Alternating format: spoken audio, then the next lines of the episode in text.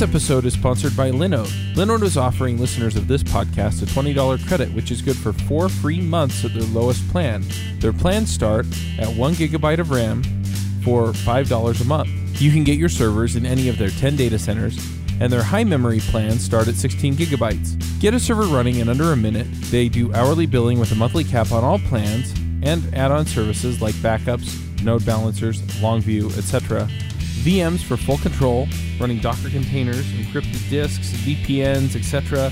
You can run a private Git server. They provide native SSD storage, 40 gigabit network, and Intel E5 processors. They have 24 7 friendly support, even on holidays, and a 7 day money back guaranteed. So go check them out at linode.com slash myrubystory. Hey everybody, and welcome to another My Ruby Story. This week we're talking to Allison McMullen. You want to say hi, Allison? Hi. Now, you were uh, recently, anyway, we recorded an episode on Ruby Rogues, and you're also going to be speaking at the Ruby Dev Summit. Do you want to give people just a brief idea of who you are, like what you do, where you work, what kinds of projects you like to work on? Sure. I am a software developer at Collective Idea. Uh, I've been there for about a year now. It's a really great company. Um, it's a consultancy, so we work with everyone from you know startups, sort of just starting out, to uh, Fortune 50 companies. Uh, in terms of projects that I like to work on, um, I'm still at that point in my career where I just get excited by learning new things and mm. solving new problems and you know figuring out like sort of picking picking things apart and breaking them down and then building up solutions. So um, there really isn't much that I don't like working on right now because I, f- I feel like there's always more stuff to to learn and new sort of like tips and tricks to pick up. So, yeah. and I live uh, in just outside of Washington D.C. Um, with my family. Nice. Well, I'm just going to say, if you ever lose that love of learning new things, rethink the direction of your career because I'll tell you, you know, I, I kind of got sidelined for a little while on other things, and man, I'm getting back into development, and I'm, you know, I'm kind of picking up Webpacker and Angular, and yeah, I mean that's that's the best. Oh, this new thing and fiddle fiddle fiddle. Oh, it works. Yeah. Yeah, I think that's actually the part that I dislike the most is that there's so many other things that I wish I had more time to to play with and experiment with and sort of, you know, just just hack and figure out that there's just there's not enough time in the day to, you know, fiddle around with all the different different types of programming and all the different things mm-hmm. that you can that you can build and do. Well, and I'm sorry to say it's probably only going to get worse. So Anyway, I usually ask the same uh, questions of everybody, but everybody's story is a little bit different. So we'll we'll ask kind of the main broad questions, and then we'll dig deep and see see what's there in your story. The first thing that I usually ask is, how did you get into programming? Yeah, so I um, I got into programming. Actually, I was working as a as a nonprofit executive. Um, that was my first my first career, um, and through doing that, uh, it's sort of interesting that we were just talking about programming and how it's always challenging and interesting to learn. And um, when I was in the nonprofit, I sort of I came into the to the organization at a time where there was a lot of different stuff going on, a lot of change, a lot of new things that had to happen with culture and stakeholders and whatnot.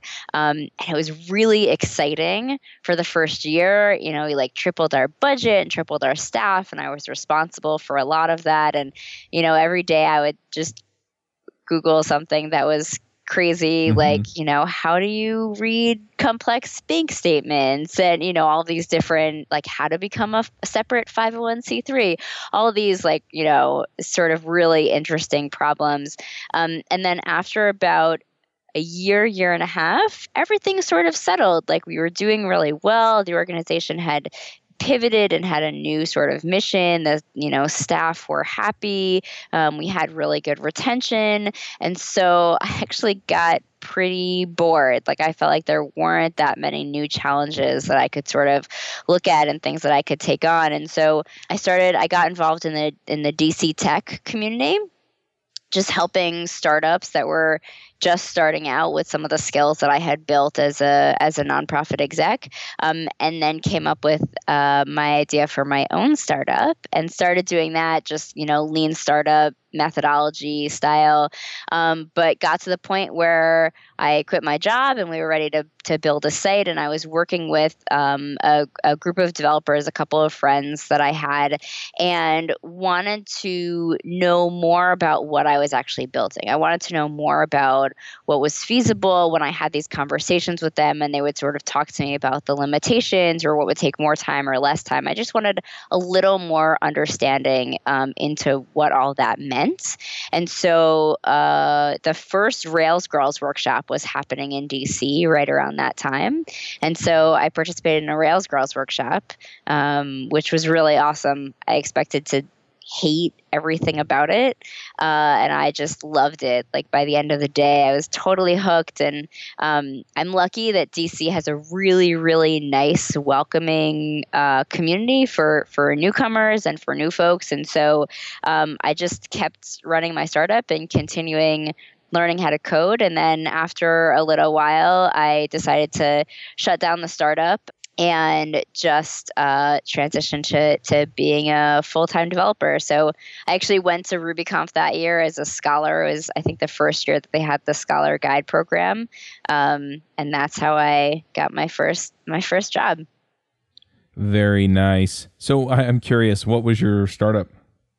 So my startup was uh, called Neighbor Stations, um, and it was about connecting folks in neighborhoods based on common interests. Oh, okay. I'm I'm trying to think of uh, how to put that, but I, I it, yeah. Anyway, I was gonna say Facebook meets, and then I'm like, I'm not sure what it meets yeah, it's, it was sort of a yeah. I mean, it was a hyper local thing, and the idea was that um, you know I was in living in DC at the time, and such a, a, transient city. You never know who your neighbors are. You never really know folks around you. Um, uh-huh. And the idea was that I had I actually had a lot of friends that said that it was easier to date people online and to just make friends through sort of like dating sites than it was to just make friends with folks that sort of lived around you. Um, and so the idea of the platform was was a way to uh, a way to make those connections while like supporting local businesses as well. Mm-hmm. Um, so I still think it's a really great idea. You know, in retrospect, like anyone who's run a failed startup, I would have done it totally different if I was gonna, you know, go back and do it again.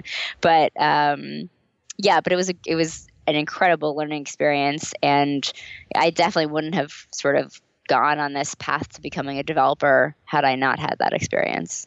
Yeah, I love it. I'm also curious. You mentioned that uh, the DC tech community is very welcoming to newcomers, and I've I've generally seen that around. Um, I've interacted pretty heavily with the JavaScript, um, the iOS development, and the Ruby communities, and uh, I, I tend to see that pretty much everywhere. Um, you know, you go to some of the conferences and they're more geared toward experts, but a lot of the local communities are very welcoming. I'm curious though, what was it about the local community that got you involved and made you feel like you belong there? Yeah, so when I like at the end of the Rails Girls workshop day, there are all these coaches, and the coaches are generally folks that are pretty involved in, in you know in the local meetups and whatnot, and um, and they all said, you know, definitely come out to meetups, you know, let us know when you're coming, uh, you know, we're happy to answer questions if you're, you know, if you have questions about the talk or questions in general, um, and there is also in DC, there's a fair amount of co-working that happens around meetups. So, mm-hmm. uh, you know, so what'll happen is if there's there's a couple of different local Ruby meetups, even. And so you'll have the Ruby meetup, but during the day, a bunch of folks will be at a coffee shop co working um, for the day before the meetup. And so I was able to just sort of show up and be working on, you know, the Michael Hartl tutorial or Ruby Koans or, you know, any of those sort of intro things. And as I got stuck or as I had a question, or um, what was really great also is that as I would ask a question, people would say like, "Well, there are actually two opinions about that," and which like sometimes can be overwhelming as as a as a newbie. But I feel like they often did it in like a very mm-hmm. approachable way, where it wasn't like one way is right and one way is wrong, but like these are two options or these are two ways to think about it. And so just the ability to like go to a coffee shop, sit down at a table, and have everybody so willing and nice to just answer questions and sort of get to know what I was doing and why I wanted to become a developer and you know and and help out was was really great and when I was done with tutorials and just started building stuff on my own they were also really fantastic in terms of code review and helping to refactor, helping to um, like already push the mindset of writing tests and trying to like do test driven development as well, um, which I feel like is not often something you get so early on. And so all of that I feel like really gave me a strong foundation. And the fact that people were just like willing to do that without, you know, really without anything in return. Um, was phenomenal. Mm, nice. That is really great. And uh, yeah, I wish they did the the co-working here before the meetups. I think that would be terrific. Cuz uh, yeah, I mean most of the meetups, it's funny when I started going to the meetups, they were all down toward uh, Provo. Uh, cuz I live in Utah, I live south of Salt Lake City. Um, or they were up in Salt Lake City and I kind of live right in the middle. And uh, now they've built a huge business park called Thanksgiving Point that's uh, between Provo and Salt Lake, and they've all moved there. So they're all like five minutes from my house, and there are a ton of restaurants right there. And I just, I, I just, I love that idea of just getting together and you know, even if you kind of sit there with your headphones on and you know work on stuff on your own, and then hey, I got a question, or how do I do this, or you know, just have that collaboration. That just sounds that sounds really awesome. Yeah, yeah, well, it was it was really great. I mean, I've also uh, since becoming a developer, I, I've always been remote, and people ask me all the time, like, "Oh, do you feel like you miss out on so much being a, um, you know, especially when I started as like a junior developer? You know, do you feel like you miss out on be, not being a part of that in office conversation. You just there are words that you don't hear, things you just don't know, and I think that. Um, co-working and finding folks to sort of work around helped fill helped fill the gap because I still was you know, I still was hearing those conversations, et cetera, mm-hmm. even when I was starting out, even though I was working remotely. So you must be the unicorn then, because I keep talking to junior developers and they're like, I can't, I can't find a job. You know, they're brand new, and it sounds like uh, maybe you just glossed over all the struggles you went through to find a, a job with Collective Idea. But do you want to talk about how that worked out for you, and then? Uh, especially in a remote position. I don't see very many companies at all hiring junior developers for remote positions. Yeah. Um, so Collective Idea is my it's my third developer position. Okay. Um, so I've had a couple. I've had a couple before before this one. How I found my my first job was like I mentioned I, I went to RubyConf as a as a scholar and there uh, the dc area usually has like a fairly large contingent of folks that go to conferences which was comforting for me as like a you know this was my first tech conference ever but about a month before the conference uh, every day somebody would say to me so there's lightning talks. You're doing a lightning talk right? And i was like no that's crazy. Like i don't know what i would talk about. And the next day someone would be like you're doing a lightning talk right? So uh, what ended up happening is this literally happened from from someone every single day for about a month. And so by the time i got to rubyconf they were like lightning co- like you know lightning talk uh, lightning talk sign up board is up, and I was like, oh yeah, I'm doing a lightning talk. Uh, so so nice. so I, I did a lightning talk on mentorship from a newbie's perspective so from someone who's new what are like really helpful helpful tips for a mentor to, to know and i got really great feedback on twitter and so at the end of the talk i tweeted out uh, if you liked my lightning talk then you'll love me as an employee would love to chat about my first developer position. Nice. Um, and yeah, it was actually just had like the rest of my conference. I was basically like meeting with folks and having coffee and chatting, and um, you know, it was a really uh, it was a really great way to just sort of like to get a foot in the door. Um, I would say that I've I've been a developer for three and a half years, I mm-hmm. think. So I will say that I do think that there was less competition for junior developers coming into the fields, you know, a few years ago. I think there, like when I transitioned to being a full time developer, there were no uh, DC coding boot camps at all. None had mm-hmm. none had opened yet. Um, and so that you know that field has really like now there are a lot of different boot camps and a lot of different styles and approaches, et cetera. So um, I feel there was you know a little a little less competition. I also got very involved in the community and this is something that i always tell folks um, my first job you know beyond just sort of like the the tweet that helped me get a lot of soft introductions. I also had this whole group of folks from the dc area that were senior developers sort of vouching for me and talking and able to talk able to serve as references and able to talk to employers about how they'd seen me learn over a couple of months the sort of approach that i took to coding the um, you know the questions that i asked. Like they were able to really talk to that and that like i wouldn't have had that if i wasn't so involved in the community um, and finally in terms of working remotely i actually I actually did a, a conference talk about this uh, last year. Um, it's called uh, "Even the Justice League Works Remotely." Um, nice. Yeah. Uh, and, and the basic idea is that I think there's a lot of hesitation. I even found this looking for my second and third jobs. Like there's a lot of hesitation to not hire um, non-senior developers, and that could be somebody who's junior. It could also be somebody who's you know who's mid-level. Mm-hmm. Um, there's a lot of hesitation and concern about people who will just be stuck and not let people know about um, you know communication et cetera et cetera and i think that the most important thing for for employers um, is to know what questions to ask and to know how to sort of figure that out uh, when you're interviewing a candidate. So beyond just like you know the the code exercises, to ask some behavioral interview questions about situations they've been in, scenarios, etc. I think it was a little easier for me because I had I had this whole career before I became a developer. You know, I had years mm-hmm. in an mm-hmm. industry. I had I had worked remotely before when I was running my startup. I was also working remotely. So um, you know, I had a lot of examples that I could point to. I ran a remote team when when I was in the nonprofit. We expanded our we tripled our team and we went from an all in office team to a partially remote team. And I was responsible for making sure that that ran well from like the managerial perspective. So I was able to talk to that as somebody coming in from the employee perspective and say like as a manager, this is what I found important. So as an employee, these are some of the things that I do, which I think made it easier. That's terrific. And again, I I, I should point out that uh, I have a course on how to find your first uh, and second in uh, developer job.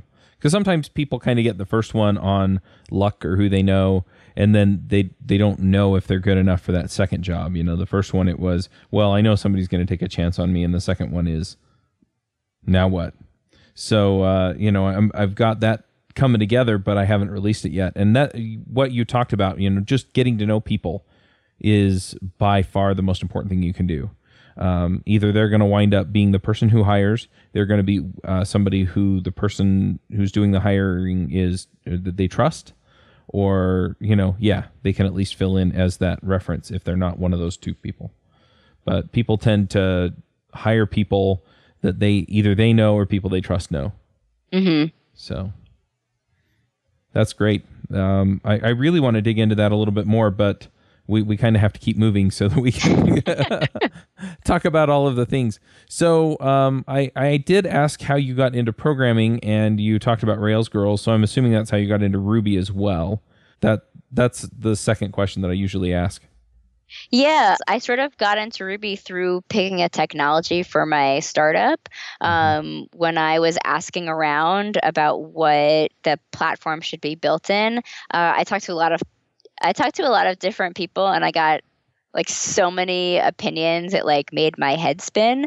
Um, but really what it came down to was that i had heard through all of people talking about you know technical trade-offs and all of that sort of stuff that at that point i really didn't understand or have much of a um, like I just didn't have much of a sense of. So that was interesting to hear, but it wasn't super helpful. Mm-hmm. Uh, but what I heard about the Ruby community was that it was approachable, it was friendly to newbies, and that there were some like really good tools and tutorials to sort of like get started if I wanted to know. Um, if I wanted to know a little bit more. And so really I I chose Ruby because people said that the people were nice. And it's actually still how I often um, will choose languages or things that I want to investigate. I'll sort of look at the community and the folks that are talking about that language or that framework and what's going on there and uh, if if it looks like there are nice people and helpful resources then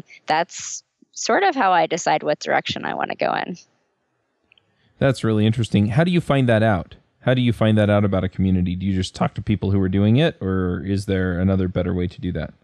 I talk to people who are doing it. Um, I, I follow a bunch of people on Twitter, and so sometimes, you know, folks. I think a lot of mm-hmm. folks from the Ruby community sort of diverge into other, you know, Elixir, Elm, um, Ember, sort of various, you know, various other avenues, um, and so you can sort of see who's who's going down which paths. Um, and so that to me is sort of like a, a first hint.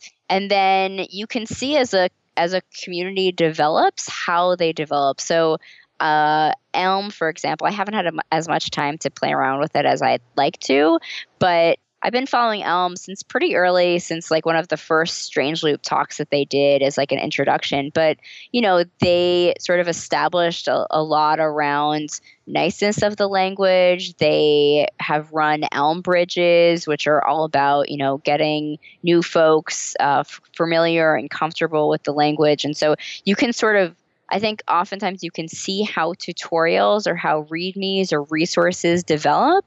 Um, and if there is if there's a mind towards making the language approachable for folks, then that I think comes through pretty clearly in the readmes and the tutorials and the blog posts, etc., from the folks that are the most involved in creating the language. Mm.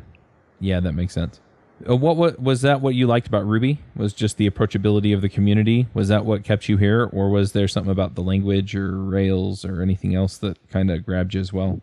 I mean, I would say that that's that's what has kept me here. I think the community is just is just really wonderful. Yeah, I would say that I like I like being exposed to, you know, other languages and other things, but I also, you know, oftentimes I also feel like there's still so much more Ruby and Rails to learn. You know, I feel like I know a decent amount, but I also feel like I'm only scratching the surface. So I'm always hesitant to like dive full force into, you know, into something else. So, yep. So, what have you done in Ruby that you're most proud of, or in the community, either way? Yeah, I think a lot of my contributions have mostly been to the community. I mean, I um, now I help uh, organized the the RubyConf, RailsConf, the Scholar Guide program. Um, helped organize a handful of uh, Rails Girls DC workshops.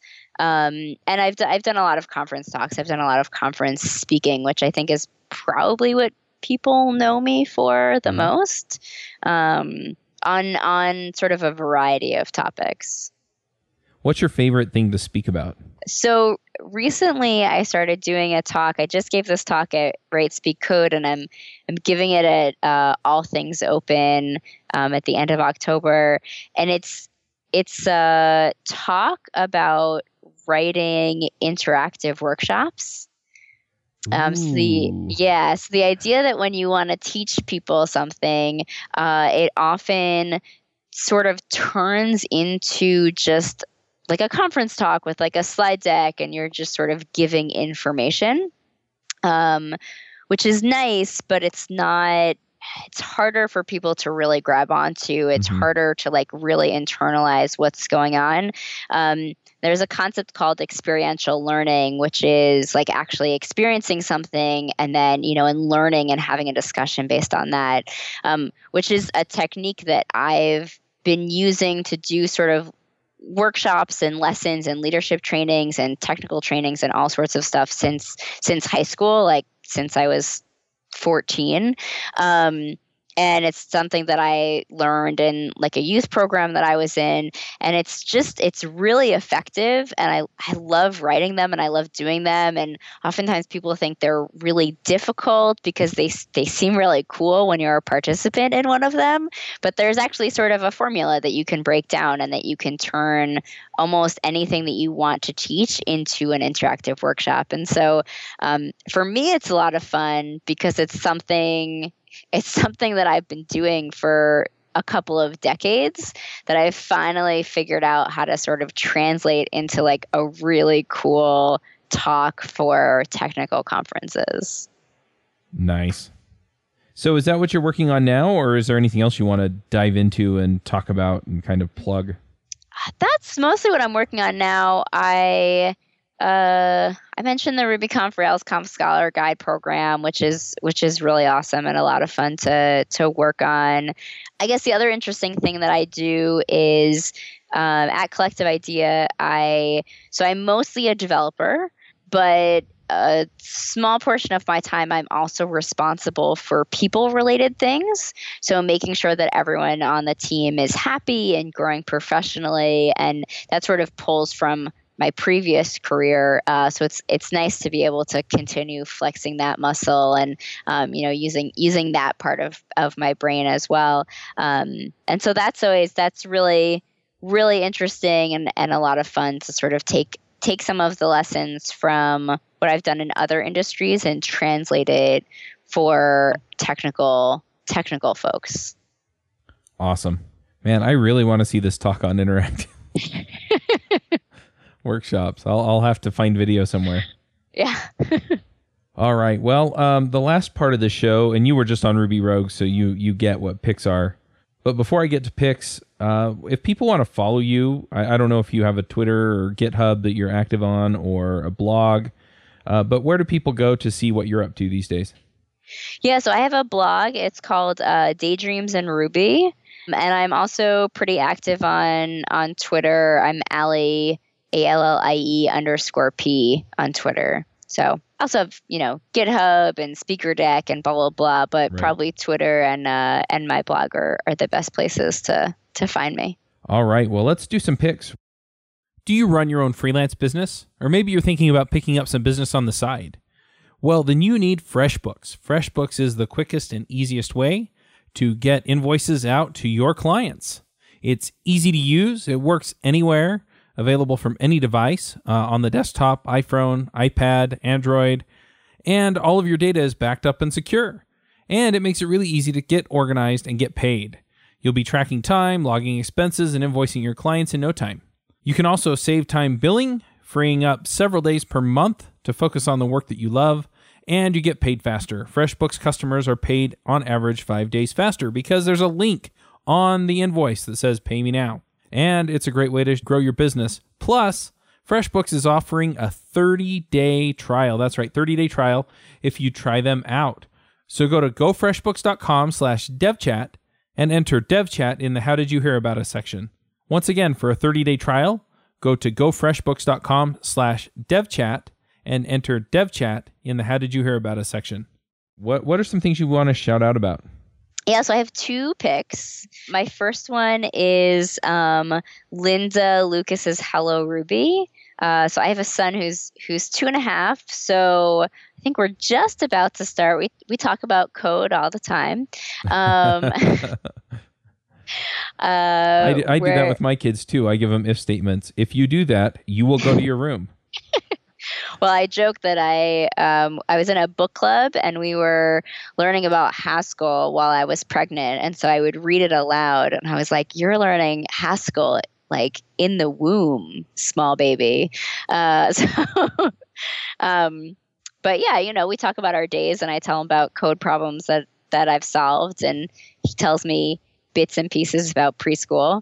Uh, but um, I think that Linda Liukas's Hello Ruby is just like a really a really fun book and a really um, yeah a really great way to you know get children and sort of all folks like you know into into Ruby and into programming in general. So that's that's my first pick. My second one is that when I'm not coding and doing other stuff. Uh, I really love baking.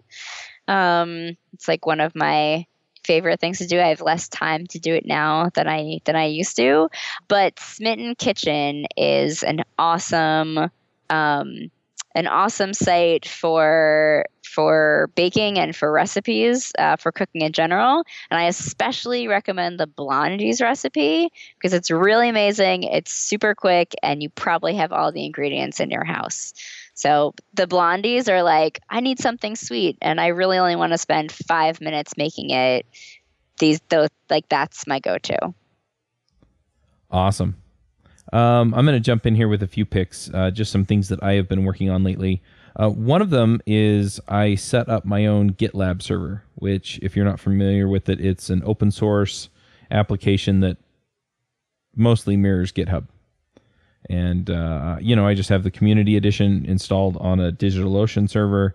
Um, I'm looking at it both from the standpoint of I just, I like having the control and then um, the other the other part of it is is that um, the forty dollar a month server is a whole lot cheaper for me than you know having two organizations that I'm paying for and my personal uh, setup on GitHub. So um, anyway, uh, some stuff going on there, and I'm I'm really liking it. Um, another thing that I'm going to pick is also related to this. GitHub or Git, Git not GitHub, GitLab acquired Mattermost and Mattermost is an open source application that mirrors Slack. And so I'm pulling that together. That's what we're going to be using for the Ruby Dev Summit for all Access Pass holders and speakers, and uh, super great stuff. And uh, so, yeah, um, definitely looking at that. And then, yeah, I went and looked up Hello Ruby while you were talking about it, and this looks really great. So um, we might have to get her on Ruby Rogues or something and talk through it. But anyway, yeah, Linda's pretty awesome but yeah, we'll go ahead and uh, wrap this up there. If you want to get tickets to Ruby Dev Summit, you can do that at rubydevsummit.com, um, and they're free, and it's going to be online, so you don't have to travel. So if those are your concerns about uh, where it is and how much it costs, uh, those are basically non-issues. If you want to watch it live, the tickets are free. If you want to get the videos and stuff like that, and I'm pulling together some other freebies, um, then yeah, you have to pay for a ticket. But um, it's only ninety-seven dollars, and I like the free part of it because then it's available to people who you know are coming into the industry and may not have the money to shell out for a conference. Anyway, thank you for coming, Allison. Thanks for having me. All right, we will uh, wrap this one up and we will catch you next week with another story. Bandwidth for this segment is provided by CacheFly, the world's fastest CDN. Deliver your content fast with CacheFly. Visit C A C H E F L Y dot com to learn more.